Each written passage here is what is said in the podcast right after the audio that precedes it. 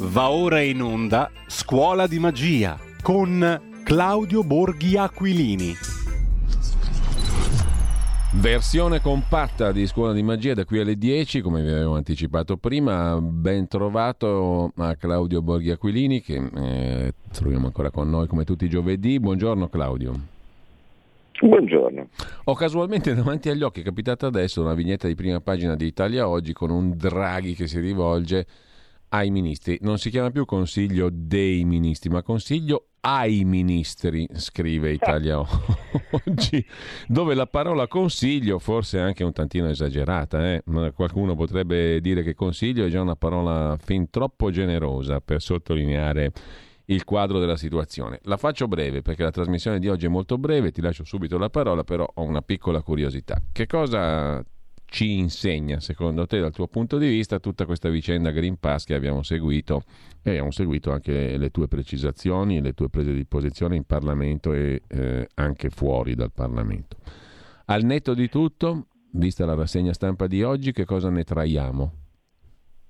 No, guarda, ne traiamo che, che è un periodo triste per, per la democrazia, eh, perché la democrazia è sì eh, avere eh, il, il, rispetto della maggioranza, ma anche la tutela dei diritti delle minoranze. Normalmente c'è una Costituzione che dice che dei diritti costituzionali non possono essere, ehm, non possono essere diciamo, mh, soverchiati da uno, ma ci vuole un bilanciamento fra i diversi diritti, per cui eh, ci può anche essere eh, istanze importanti con il diritto alla salute, ma non possono eh, soverchiare il diritto al lavoro, non possono soverchiare eh, il, i, i, diritti di circolazione, di, di, di associazione.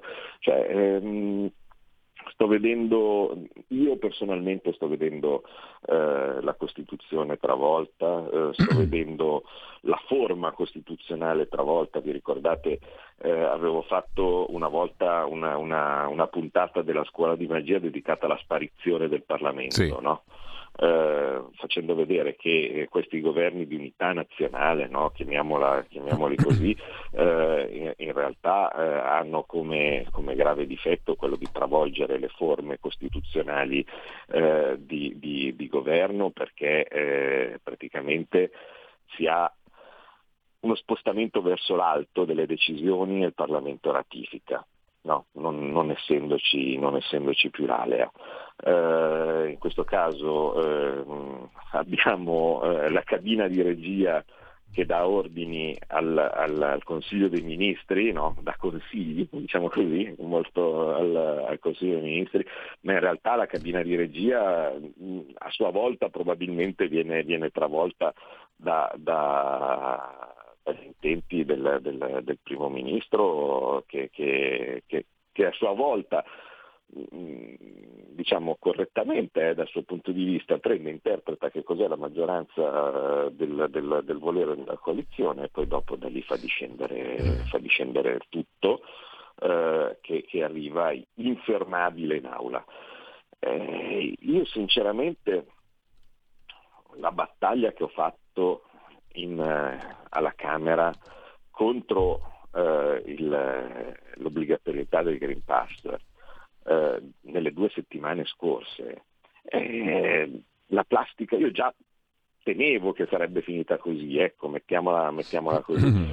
per, però, eh, però, ho voluto che, che fosse inequivocabile, cioè nel momento stesso in cui anche su un tema sensibilissimo come poteva essere eh, la questione del eh, Green Pass per, eh, da, per, per, i minorenni. Vi ricordate c'era l'intento eh, in sede di conversione di Green Pass di fare almeno delle piccole modifiche queste, queste, piccole modifiche eh, potevano essere, le avevamo scelte, su, sui temi più eclatanti, cioè più, più sensibili, di cui uno, uno di questi era l'estensione appunto, cioè l'inclusione nel programma Green Pass dei minorenni. No?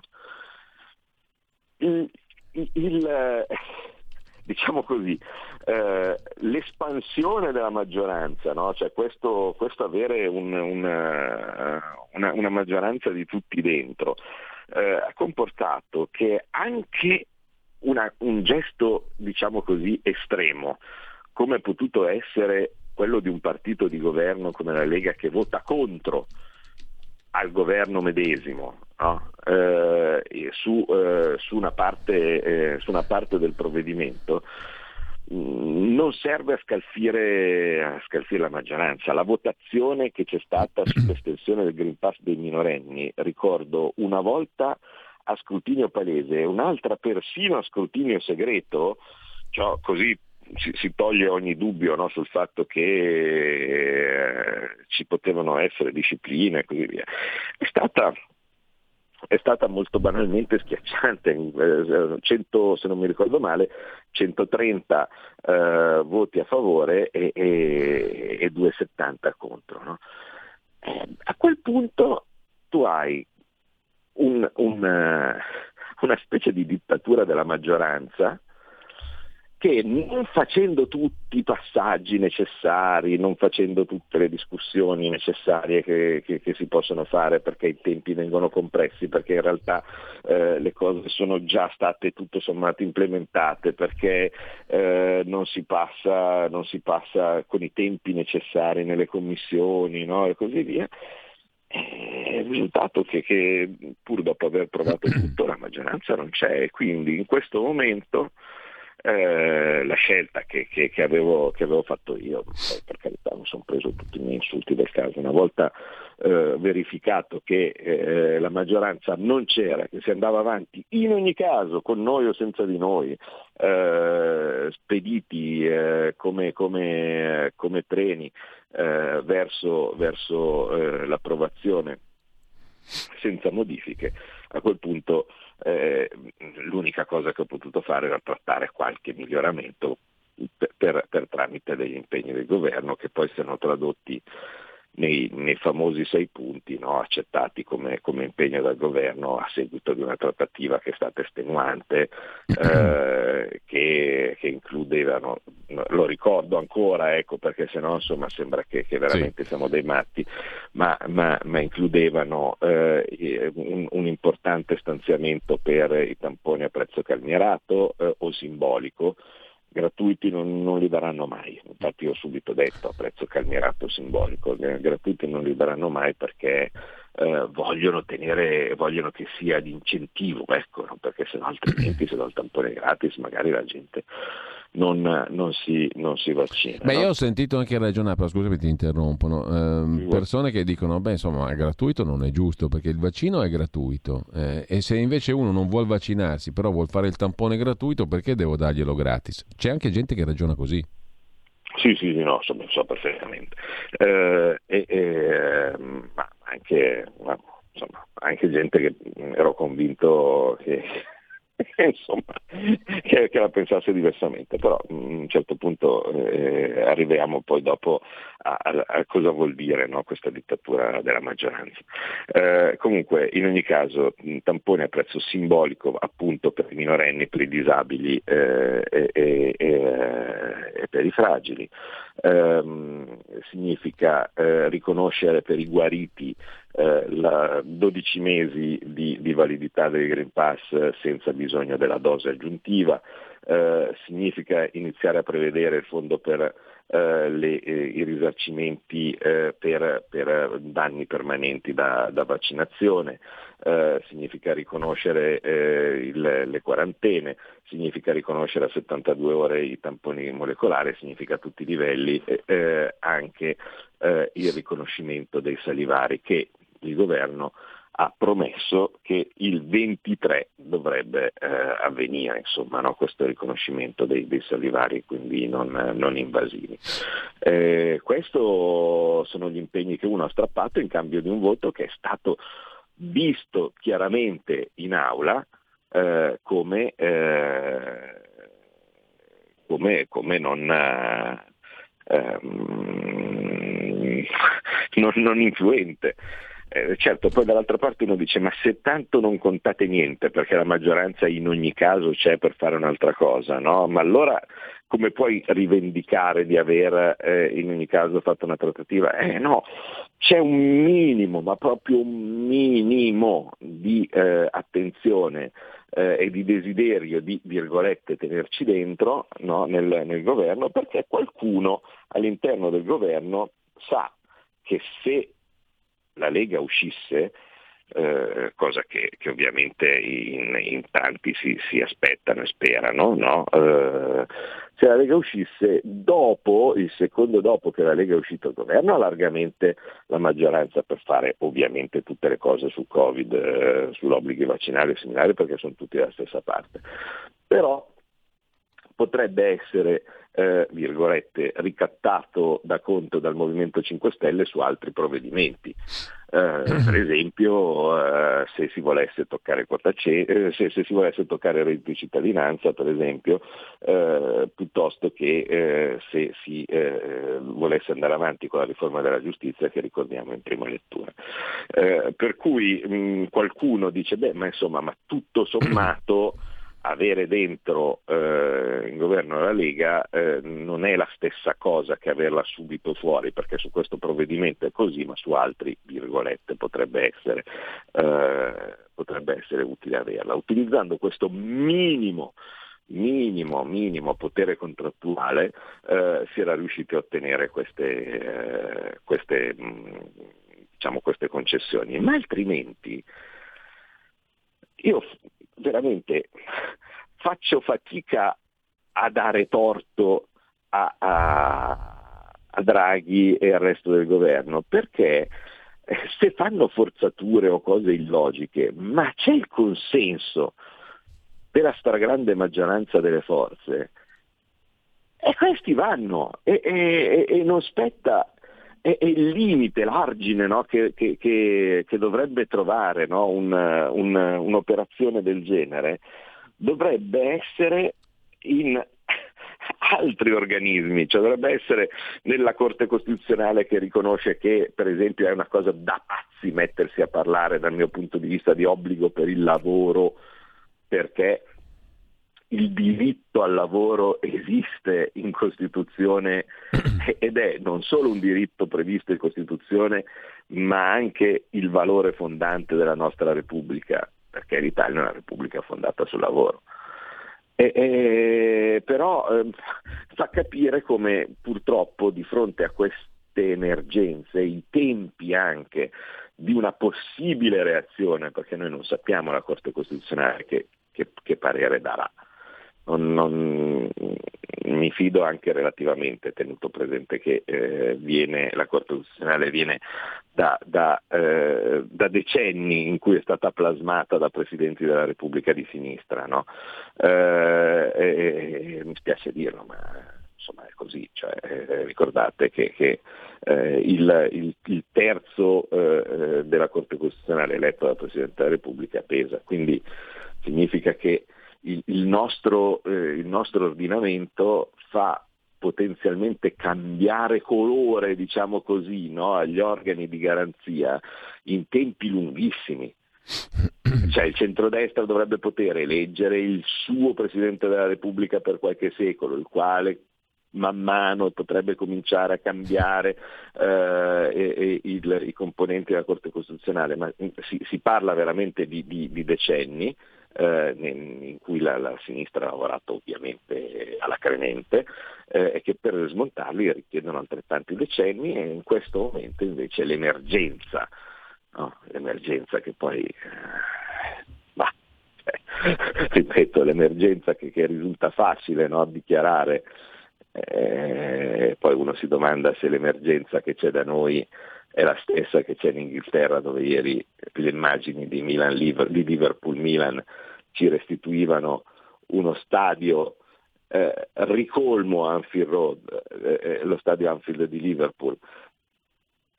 Bellissime immagini, stadio pienissimo fino all'orlo, mi spiace che, che, che sia andata male come, come, come partita, però, però, le immagini eh, riportavano uno stadio ricolmo in ogni ordine di, di posti senza Green Pass.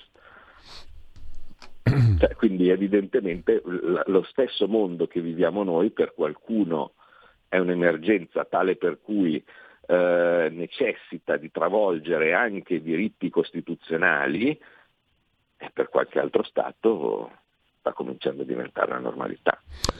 Claudio, abbiamo poco tempo, 10 minuti, però c'è una, un ascoltatore in attesa, mi dicono dalla regia, allo 02 66 20 35 29, ci sono diversi messaggi al 346 64 27 756, parto dal primo, poi vediamo anche gli altri. Voleva chiedere a un ascoltatore se il Green Pass per i guariti è stato esteso a 12 mesi, visto che i guariti hanno un anno per valutare la vaccinazione. Il eh, Green Pass rimane a 6 mesi per costoro, c'è qualcosa che non torna. Voleva sapere l'ascoltatore se è stata trovata questa è, è, uno, è, uno, è uno dei... Eh... è una delle cose che abbiamo, che, che, che abbiamo ottenuto negoziando per, per, il, per quel ininfluente ormai eh, voto, voto, finale al, al, primo decreto Green Pass, cioè eh, a, a, costo di un po' di insulti di qualcuno che invece avrebbe voluto vederci duri e puri fino in fondo nonostante era chiaro che eh, il, la maggioranza non c'era, eh, e abbiamo barattato quel, quel, appunto l'influente voto finale per una, una serie di impegni che, che, non vedevano il governo d'accordo inizialmente, fra cui uno di questi, quindi nei prossimi provvedimenti, se il governo è leale, eh, ci sarà il riconoscimento sì. dei 12 mesi. Allora, due telefonate, pronto? Pronto? Buongiorno. Pronto, buongiorno, sono Giorgio, telefono da Galarati. Stavo ascoltando quello che diceva eh, Borghi Aquilini e non mi trovo molto d'accordo, cioè nel senso che eh, per me, ehm, non sono nessuno, però la mia idea è questa, eh, per me se la Lega eh, avesse fatto cadere il governo poi sarebbe dovuta scendere in piazza con milioni di persone a Roma, perché così bloccando poi Roma e, e causando un disagio, cosa magari qualcosa si sarebbe, ehm, si sarebbe ottenuto e, e, poi avrebbe anche riconquistato parte e molta parte del, dell'elettorato della Lega che secondo me alle prossime votazioni, non quelle politiche perché non si sa se ci manderanno, ma comunque quelle comunali saranno per me, per la, secondo me per la Lega sarà un bel disastro. Quindi secondo me rimanere dentro in un governo del genere senza ottenere praticamente nulla eh, non, non va bene. Va bene. Va bene, la ringrazio G- e aspetto un vostro convinto. Grazie. Grazie a lei, c'è l'altra telefonata. Pronto? Sì, pronto, buongiorno, sono Alessandro a Bologna, buongiorno direttore, buongiorno, buongiorno Borghi. Eh, volevo dire che forse sono in netta minoranza, ma io sono d'accordo al 100% con Borghi sulla compressione dei diritti democratici e volevo dire come battuta che si potrebbe cambiare la Costituzione dicendo che l'Italia è una repubblica fondata sul Green Pass, nel senso che se non ho il Green Pass non posso nemmeno andare a lavorare, quindi eh, non, non, posso fare un sacco di cose e tutto ciò ricorda sfortunatamente il regime comunista e la vecchia Unione Sovietica. L'ultima cosa invece che volevo chiedere a Borghi è noi che siamo leghisti e che chiediamo l'autonomia, come possiamo pensare di ottenerla dopo aver dato tutto questo potere al, eh, tutta questa forza al potere centrale. Grazie, vi ascolto per radio. Bene, Claudio Borghi Aquilini. Ah beh, ma, eh, il, eh, non è strano sentire che tutte le telefonate sono, sono a favore di, di, eh, della lotta al Green Pass, ecco. ma, ma, purtroppo però devo anche dire a, agli amici che, che, stanno, eh, che, che chiamano, che c'è anche un certo effetto illusorio, vale a dire eh, è asimmetrica la motivazione, vale a dire è vero che c'è una maggioranza di italiani che sono favorevoli al Green Pass, è vero, non sono falsi tutti i sondaggi, è vero, cioè metabolizziamo questa cosa, è vero, è dif- io, posso considerarlo un difetto dell'italiano, cioè il fatto che una volta che uno è a posto lui poi le questioni ideali degli altri diventano poco importanti. Ma se diciamo in età adulta noi abbiamo in questo momento eh, quasi l'80% di vaccinati, la stragrande maggioranza di questo 80% ormai considera la questione della vaccinazione questione chiusa io sono a posto e basta. Mm, tu non, non, non, sei vaccinato, ma che me frega? Ma mm, non... Cioè, quindi sei favorevole al Green Pass? Sì, ce l'ho, non, non, vi sto dicendo una cosa, eh, una cosa, assurda, ma guardate quelli che vi stanno intorno, non andate sul aneddoto del singolo no? che, che, che, che, vi si avvicina dicendo eh, ah, eh, anche tu non vuoi far vaccinare tuo figlio, anche tu non, non hai il Green Pass e quindi ce l'ho anch'io e così via. Ma la stragrande maggioranza per loro non è un problema, non è più un problema. Quello che però voglio far capire anche politicamente, cerco di farlo capire anche a qualcuno di noi, no? al nostro interno, è che è una cosa asimmetrica, vale a dire per il diciamo così, vaccinato menefreghista, perché dice boh, ormai per me non è più un problema, chi, chi, chi se ne frega, la cosa è di importanza ormai relativa. No? Per il non vaccinato che invece ha un ventaglio di motivazioni per la sua scelta, ma in ogni caso è una scelta forte perché ovviamente lo sta facendo contro tutto e tutti, e non entro nelle storie singole, ma ci sono delle storie che ovviamente io esposto sul tema, no? mi, mi, mi, ricevo da parte di un sacco di gente che fanno venire i brividi, no? storie personali di figli che sono stati male a seguito di cura, a seguito di... cioè mh, mm, insomma cose veramente eh, gravi, eh, che considerano questa imposizione una violazione della propria più intima libertà. Quindi quando si tratta di parlare, di chiamare, di, di, di, di mandare una mail, eh, di, chiamare queste persone che sono molto motivate nella loro scelta, sono quelle che sembra che siano la grande maggioranza. Quindi c'è da telefonare in radio, da una parte un menefreghista che è d'accordo, no? nella, nella, nella media, Dall'altra parte ho invece uno eh, che, che, che pensa di essere toccato nel suo profondo che non è d'accordo, ma la maggioranza è a favore, piaccia o non piaccia.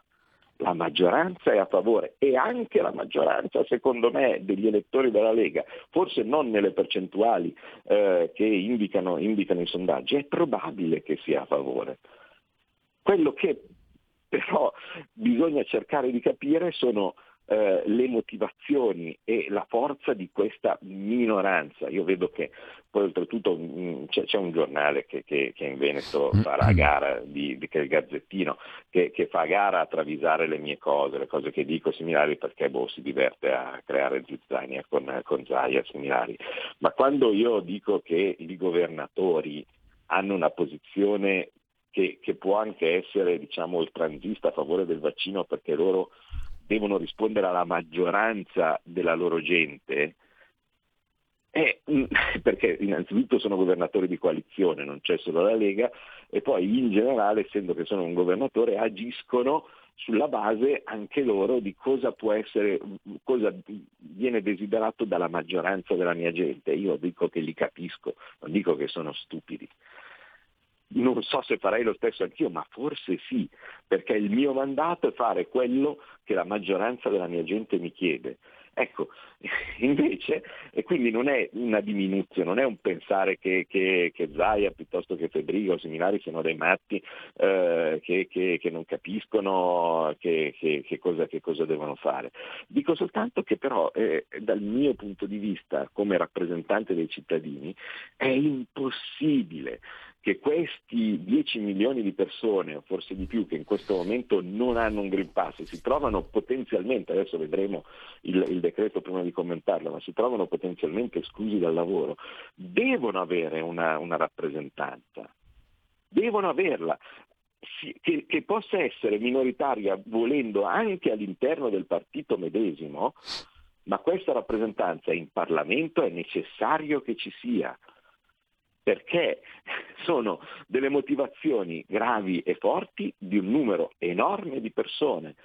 Sono minoranza, purtroppo eh, la, la, tutela della minoranza, sperare la, che, si, che si abbia la tutela della minoranza da una votazione dove invece la maggioranza la pensa in un'altra maniera, è velleitario. Il Parlamento funziona a maggioranze e minoranze, non è giusto o sbagliato e quello mm. che c'è stato nel, nelle due settimane scorse eh, ha spiegato dove è la maggioranza. Io continuo a battermi per i diritti anche della minoranza. Allora, dobbiamo salutarci qua. Um, non faccio tempo a dar conto dei messaggi, molti dei quali sono delusi, scettici, dicono contraddizione, no? in piazza contro il Green Pass, in Parlamento voti a favore, poi per entrare in Parlamento non serve il Green Pass, lor signori, eccetera, eccetera. La faccio corta così.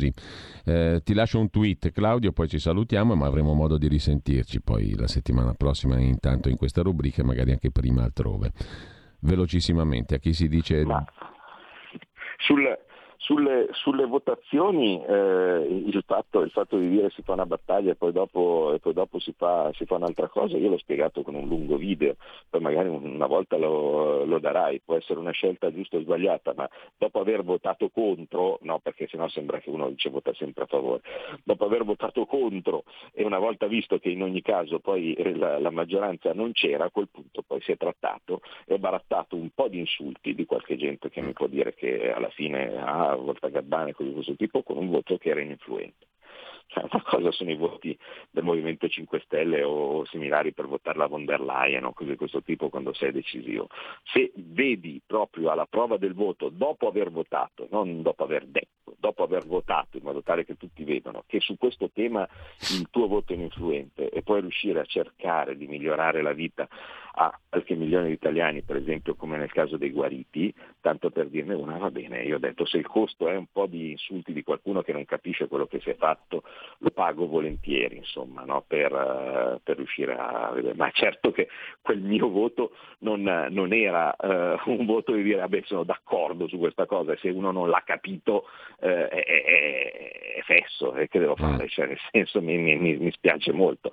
In, in, ogni caso però se uno per, per, chi preferisce così mi spiace, cioè, io voglio dire ci scordi che io in ogni caso adesso faccia il bis. Eh cioè in, eh, quando arriva il prossimo decreto similari, eh, prendere e rifare la stessa, la stessa battaglia non, per, per, mm. avere lo stesso esito, diciamo così, non, anche non no. sarà mio, poi anche no, veramente anche no, insomma, eh, io ho fatto, ho fatto, tutto il possibile e, e se, se, qualcuno l'ha riconosciuto, l'ha capito, eh, ne, ne, sono, ne, sono, felice se, se qualcuno... No, il problema, il problema, qua mi sembra uno, è quello che qui mi rifaccio, eh, abbiamo la pausa, certamente la regia incalza, però prima di salutarci mi sembra che il problema sia uno. Eh, io ho visto Cacciari un po' di volte in televisione, devo dire che sono d'accordo con lui, il problema è dove andiamo, quale sarà la prossima emergenza, perché il concetto base è quello lì. Ah, certo. Cioè, il punto è, quando tu hai stravolto una volta la, la, la, la forma della legge, le norme, i principi di fondo, eh, la prossima emergenza potrà essere un'altra, ma il concetto quello rimane. Dove andiamo? Dove stiamo andando? Certo. O no? Va bene. Assolutamente sì. Allora, grazie a Claudio Borghi Aquilini, buon lavoro, buona mattina Claudio, a D'accordo. presto. Ok. Avete ascoltato Scuola di Magia.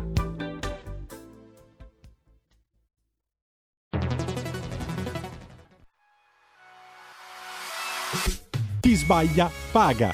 Ci metto la firma. Referendum giustizia. 1. Riforma del CSM. Stop allo strapotere delle correnti. 2. Responsabilità diretta dei magistrati. Più tutele per i cittadini. Chi sbaglia paga. 3. Equa valutazione dei magistrati. I magistrati non possono essere controllati solo da altri magistrati. 4. Separazione delle carriere dei magistrati. Stop alle porte girevoli per ruoli e funzioni. 5. Limiti agli abusi della custodia cautelare. Per una giustizia giusta è un equo processo per tutti. 6. Abolizione decreto Severino. Più tutele per sindaci e amministratori. Firma anche tu ai gazebo della Lega nelle piazze e in tutti i municipi d'Italia. Trovi tutte le informazioni sul sito legaonline.it. Chi sbaglia paga. Ci metto la firma. Referendum giustizia. Il futuro appartiene a chi fa squadra. Le radio italiane si uniscono per giocare la partita da protagoniste. Nasce l'app Radio Player Italia. 140 stazioni in una sola rete. Scegli la tua preferita e ascolta il suono perfetto del digitale. Gratis, senza registrazione, senza interruzioni, compatibile con tutti i device. Le notizie, la compagnia, la musica scelta da chi la ama, la conosce e la vive. Scarica Radio Player Italia. Il futuro batte con la radio nel cuore.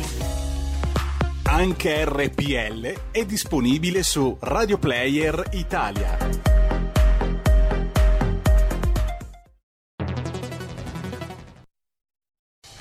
Porta con te ovunque RPL la tua radio. Scarica l'applicazione per smartphone o tablet dal tuo store o dal sito radiorpl.it. Cosa aspetti? E allora approfittiamo della edizione short, ridotta, breve, concentrata di Scuola di Magia per segnalare ancora qualche articolo utile a, a, farsi il quadro di giornata. Eravamo rimasti a Italia Oggi e al commento del direttore Pierluigi Magnaschi sulle elezioni a Milano. Lo leggiamo perché è stimolante. A Milano i partiti di centrodestra sono riusciti a mandare in fumo le candidature valide. I sondaggi politici vanno sempre presi con le pinze, scrive l'anziano, esperto e validissimo direttore di Italia Oggi. Un po' perché gli interpellati spesso non dicono quel che pensano e anche perché non è facile centrare l'obiettivo previsionale quando il 30-40% degli interrogati risponde che ci deve ancora pensare. Tuttavia, che il centrodestra stia avviandosi a subire una tremenda batosta nelle prossime elezioni amministrative in quasi tutte le grandi città è una cosa certa. Per motivi di spazio e di conoscenza del territorio ho scelto Milano per cercare di capire l'esito del voto e soprattutto, scrive Magnaschi, le condizioni che lo stanno generando. Tutti i sondaggi che ho avuto modo di compulsare, ovviamente fra i più seri, sono concordi nel prevedere che il sindaco uscente Sala sarà riconfermato. Un sondaggio arriva a dire che Sala potrebbe essere eletto al primo turno, sarebbe clamoroso. Come mai in una città come Milano, che anche se è attualmente amministrata dal centro-sinistra e nel suo complesso una metropoli di centro-destra, il centro-destra finisce KO in maniera indiscutibile, come se avesse incocciato un destro di Mike Tyson? Se si analizza come il centrodestra ha preparato questa elezione, che per tanti aspetti dovrebbe essere strategica, si capisce che il risultato non poteva che essere la disfatta. I tre partiti del centrodestra si sono battuti per mesi a far saltare in aria le proposte avanzate dagli altri, un gioco al massacro. Alla fine questa cosiddetta coalizione è riuscita a partorire il suo candidato, Luca Bernardo, 54 anni, primario di pediatria, di pediatria nel notissimo Fate Bene Fratelli. Ma se l'ospedale nel quale Bernardo lavora è notissimo, il primario Bernardo era conosciuto da pochi fino a tre mesi fa. Di solito chi viene candidato sindaco in una metropoli è una figura largamente conosciuta e è da lì infatti che si parte per costruirne l'ulteriore appeal. Non solo un candidato, anche se è noto, lo si fa muovere come tale almeno un anno prima delle elezioni. Bernardo invece quando è stato candidato ufficialmente a sindaco? Ai primi di luglio di quest'anno. Siccome a luglio a Milano non si muove foglia, anche in assenza dei postumi dal lockdown, e ad agosto non si trova uno disposto ad ascoltarti neanche se lo si va a cercare col lanternino, la campagna elettorale del candidato del centrodestra è cominciata svogliatamente agli inizi di settembre per un'elezione prevista per i primi di ottobre. Questo vuol dire molto semplicemente, scrive Pierluigi Magnaschi su Italia Oggi, che Bernardo si presenterà al voto senza fare la campagna elettorale. Se poi si aggiunge che il sindaco Sala, con un comportamento mai abbastanza criticabile, ha reso disponibili gli spazi per, per affiggere i manifesti solo mercoledì scorso, si capisce che saranno pochi i cittadini che sapranno non solo chi è Bernardo, ma anche che si andrà a votare fra pochi giorni, visto che i media preferiscono dedicare pagine a strologare il fatto che Conte ha dichiarato che si sente un po' stanco. I tre partiti di centrodestra, se si analizzano i loro comportamenti a Milano, prosegue Pierluigi Magnaschi su Italia Oggi, non conoscono l'ABC dell'attività politica, oppure, altra ipotesi, hanno deliberatamente voluto perdere le prossime comunali. Come mai? È difficile rispondere a questo interrogativo, non siamo sul terreno della fisiologia politica, ma della patologia politica. Una logica deprimente da ruba mazzetto fra adolescenti invidiosi. Potrebbe essere che per evitare che un partito formalmente alleato prenda più voti dell'altro, gli altri due partiti abbiano preferito gettarlo fuori strada, per poi, come cantava Iannacci, vedere l'effetto che fa. Non ci vuole un mago del marketing politico per sapere che le elezioni si vincono con un uomo immagine, conosciuto, apprezzato. Il centrodestra ce li aveva. Uno era Guido Bertolaso, che pur essendo romano gode di grandissima considerazione a Milano. A Milano Bertolaso aveva rimesso in carreggiata una regione investita dalla pandemia. I leader del centrodestra lo hanno arrotolato come carta straccia. Che il centrodestra abbia preso una cantonata lo dimostra il fatto che proprio in queste ore Calenda, candidato a Roma, ha comunicato che se dovesse diventare sindaco della capitale nominerebbe Bertolaso vice sindaco. L'altro candidato, Gabriele Albertini, il più grande sindaco del dopoguerra. È stato infatti Albertini che ha avviato la costruzione dei grattacieli, di cui i successori hanno preso il merito, ha impostato il maggior numero di chilometri di metropolitana, ha rifatto la scala, ha costruito il teatro Arcimboldi, ha dotato la città di ciclopici impianti di depurazione delle acque, ha impostato un sistema di parcheggi e così via.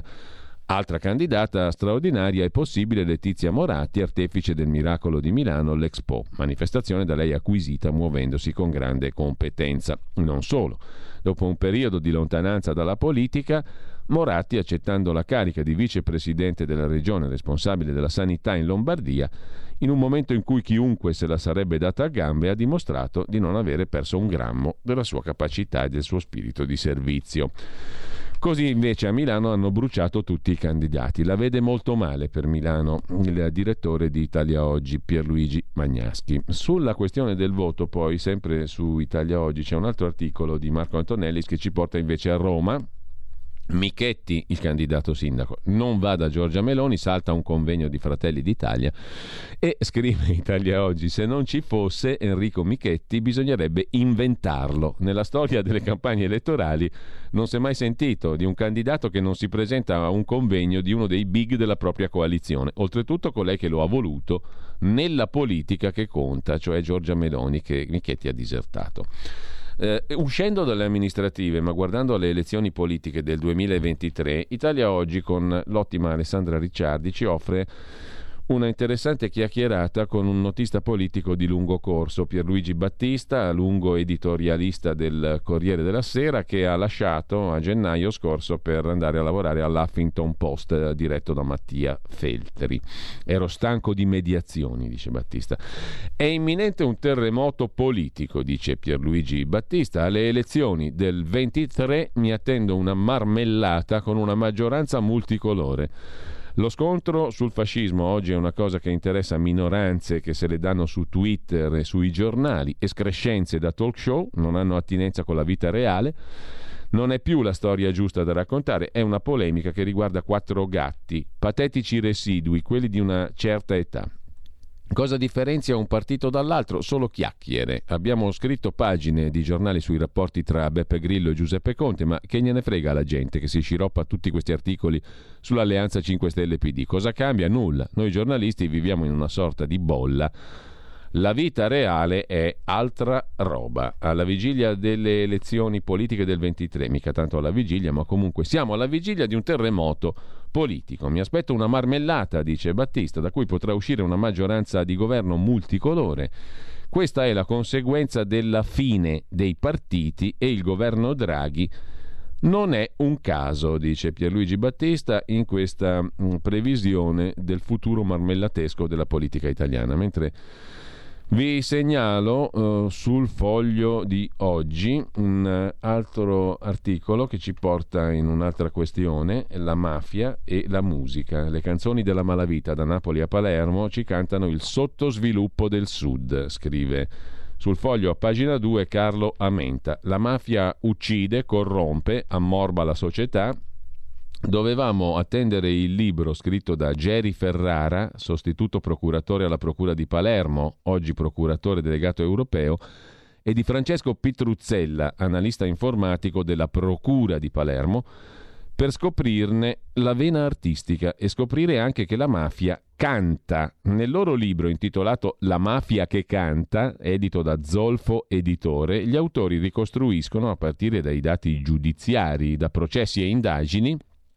il legame simbiotico tra la musica neomelodica e la criminalità organizzata, con particolare riferimento alla mafia siciliana. I neomelodici protagonisti cantano in napoletano, a Napoli come a Palermo, a Roma come a Torino, nelle periferie delle metropoli. Napoli e Palermo sono unite come ai tempi del regno delle due Sicilie in un grottesco, drammatico rigurgito neoborbonico di criminalità organizzata e malaffare che si contrappone allo Stato italiano alieno, ingiusto, vendicativo, che schiaccia, nella narrazione dei neomelodici e neoborbonici, eroi tragici, ai quali la vita non ha dato la possibilità di scelta per condizioni di nascita troppo dure da superare. Le periferie del mondo unite dalla musica come nei riferimenti che gli autori fanno al gangster rap statunitense, al narco corrido messicano o ai canti di guerra del jihad islamica.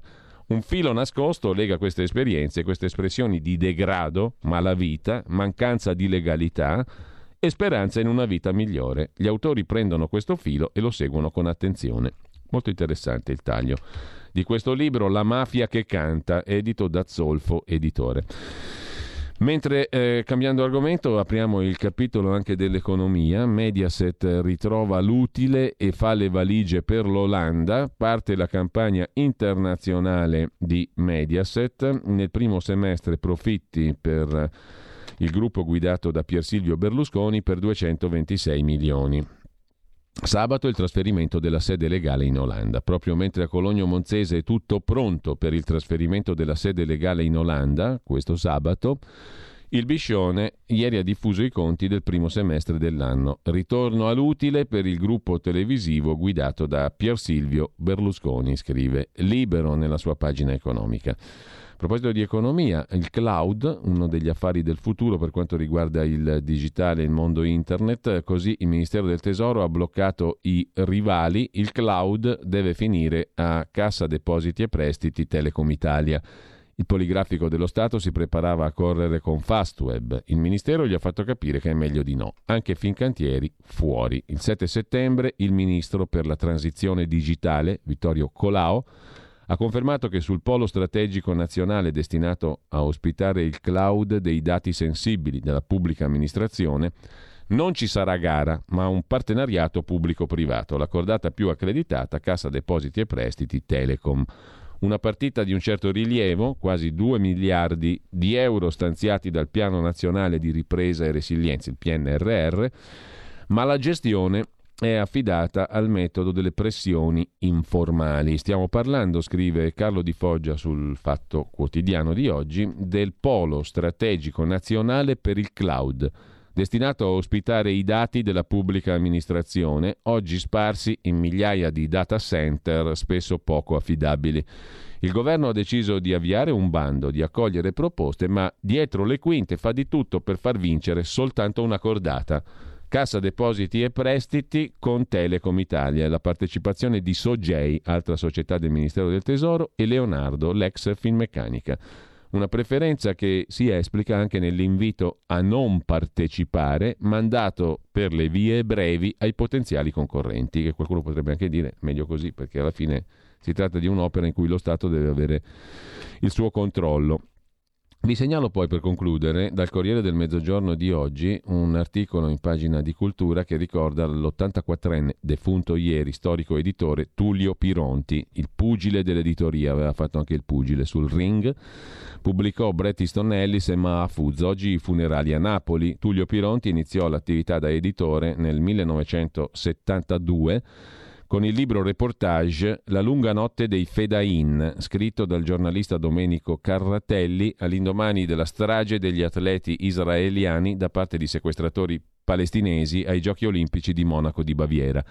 I suoi avi iniziarono l'attività libraria dopo la persecuzione subita nel regno borbonico da Michele Pironti nell'Ottocento, un magistrato imprigionato insieme a Luigi Settembrini, Carlo Poerio e altri patrioti, che fu poi ministro della giustizia dopo l'unità d'Italia.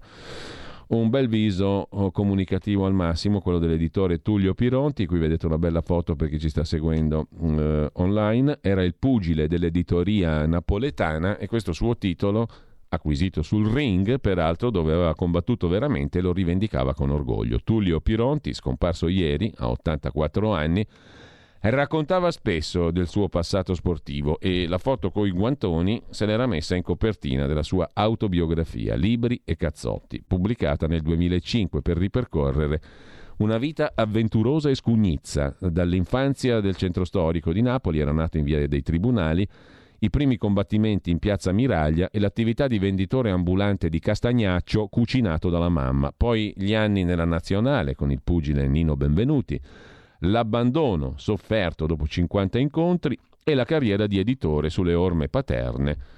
Tra mille difficoltà e scommesse, Guascone, appassionato ma anche rigoroso nel lavoro, Tullio Pironti sapeva di aver avuto un momento d'oro nell'editoria che non aveva saputo o potuto cogliere fino in fondo. I suoi libri nei primi anni 90 scalavano le classifiche nazionali. Clamoroso il caso del libro Meno di zero di Bret Easton Ellis, di cui acquistò i diritti al telefono disputandoseli con la Mondadori e vincendo con un'offerta di 51 milioni perché la grande Mondadori non poteva offrire più di 50 milioni senza riunire il consiglio di amministrazione. Tra una battuta e l'altra dell'asta, raccontava Tullio Pironti, andava a mettere la testa sotto l'acqua gelata per sbollire la tensione. Non era un investimento da poco, ma gli fruttò, e non solo sul piano economico. Nacque da lì la sua amicizia con Fernanda Pivano e la traduzione del libro del grande scrittore americano Bret Easton Ellis fu curata magistralmente da Francesca Durante. Tra i best seller della casa editrice Pironti anche il camorrista di Gio Marrazzo, il papà di Piero Marrazzo, futuro giornalista e presidente del Lazio, che diventò anche un film, il primo di Giuseppe Tornatore con Ben Gazzarra. La storia della misteriosa morte di Papa Luciani, avvenuta neanche tre mesi dopo l'elezione nel 78, raccontata da David Yallop, vendette 120.000 copie, in catalogo altri grandi autori. Don DeLillo, Raymond Carver e poi Naguib Mahfouz, premio Nobel per la letteratura e Tahar Benjalloun. Insomma, addio a Pironti, è stato un grande editore napoletano, è morto ieri. E chiudiamo con un'ultima segnalazione a proposito di iniziative editoriali. Ce la racconta Roberto Giardina da Italia Oggi, dalla Germania. C'è un giornale fatto a mano, si definisce mensile di attualità, vive di cronaca. È l'Heidhauser Nachrichten, notizie di Heidhausen, 1200 copie, bastano per sopravvivere. È una bella storia curiosa che racconta, come spesso fa da Berlino Roberto Giardina per Italia Oggi. Tempo fa è venuto a trovarmi a Berlino un collega vice direttore di un giornale. Mi disse che presto lo avrebbero mandato in pensione anticipata. Io e i miei coetanei, aggiunse, siamo gli ultimi che hanno cominciato a lavorare alla vecchia maniera, cioè battendo sulla macchina per scrivere, andando in tipografia a comporre l'edizione del giorno a caldo con il piombo. Chi insegnerà il mestiere ai giovani dopo di noi? si preoccupava. Era avvenuto un delitto in città e disse all'ultimo arrivato di occuparsene. Il giovane si mise al computer. Non troverai nulla, lo avvertì. Vittima e assassino non sono noti. Devi andare al commissariato dai carabinieri, dai vicini a chiedere cos'è successo, perché non tutto si trova sempre su internet. Non voglio fare ironia, scrive Giardina, i giovani occupati in un'edizione online o per un giornale che esce in rete sono pochi. Suppongo non pagati, lavorano in fretta, ma il giornalismo è artigianale, anche se a scrivere è un premio. Nobel. Quando era in Europa negli anni venti, Ernest Hemingway scriveva per il Toronto Star, corrispondenze di 80 parole, non una di più. Ho letto un suo incontro con Mussolini a una conferenza stampa. Non lo spacciò per intervista, non comprese domande e risposte perché ignorava l'italiano, eppure il ritratto del duce un secolo dopo è perfetto. Hemingway copierebbe da internet oggi? La Süddeutsche Zeitung ha dedicato un lungo, affettuoso articolo a un giornale rivale cittadino. Il quotidiano di Monaco vende 312.000 copie, la Süddeutsche, e ha in media 1.300.000 lettori. Il giornale di cui ha parlato è Leidhauser Nachrichten, Notizie di Heidhausen. Vende 1200 copie, di cui 200 in abbonamento. Quanto basta per sopravvivere? Heidhausen è un quartiere di Monaco, 65.000 abitanti, dove il giornale viene fatto ancora a mano, artigianalmente, incredibilmente. In Germania esce una volta al mese, una sorta di quotidiano mensile con notizie di attualità. Ci lavorano in 10 che sono, non sono vegliardi né neanche adolescenti. Il computer lo possiedono, ma nella riunione di redazione non lo accendono. e si occupano appunto delle notizie del quartiere, vive di cronaca. Curiosa storia con la quale chiudiamo le nostre segnalazioni. Intanto, mh, tra poco con voi, come al solito, eh, come tutti i giorni, dal lunedì al venerdì, Antonino Danna con il suo Zoom, eh, 90 minuti in mezzo ai fatti. Oggi si parla di palestre e di mh, luoghi dove si fa sport, eh, alle prese con le nuove regole, eccetera, eccetera. Post, pre, post, pre, post, durante Covid, perché qua non finisce mai la storia. In ogni caso eh, se ne parla tra poco a Zoom, mentre noi ci ascoltiamo adesso per concludere, direi The Girl from Ipanema di Antonio Carlos Jobim, suonata alla chitarra da Charlie Bird, statunitense, chitarrista, nasce in Virginia oggi, il 16 settembre 1925. Noto per essere stato l'unico della sua epoca a usare come strumento principale la chitarra classica e non quella elettrica, per aver introdotto poi i ritmi della bossa nova e della musica brasiliana mu- nel jazz statunitense. The Girl from Ipanema, Jobim, celeberrima, Charlie Bird alla chitarra classica.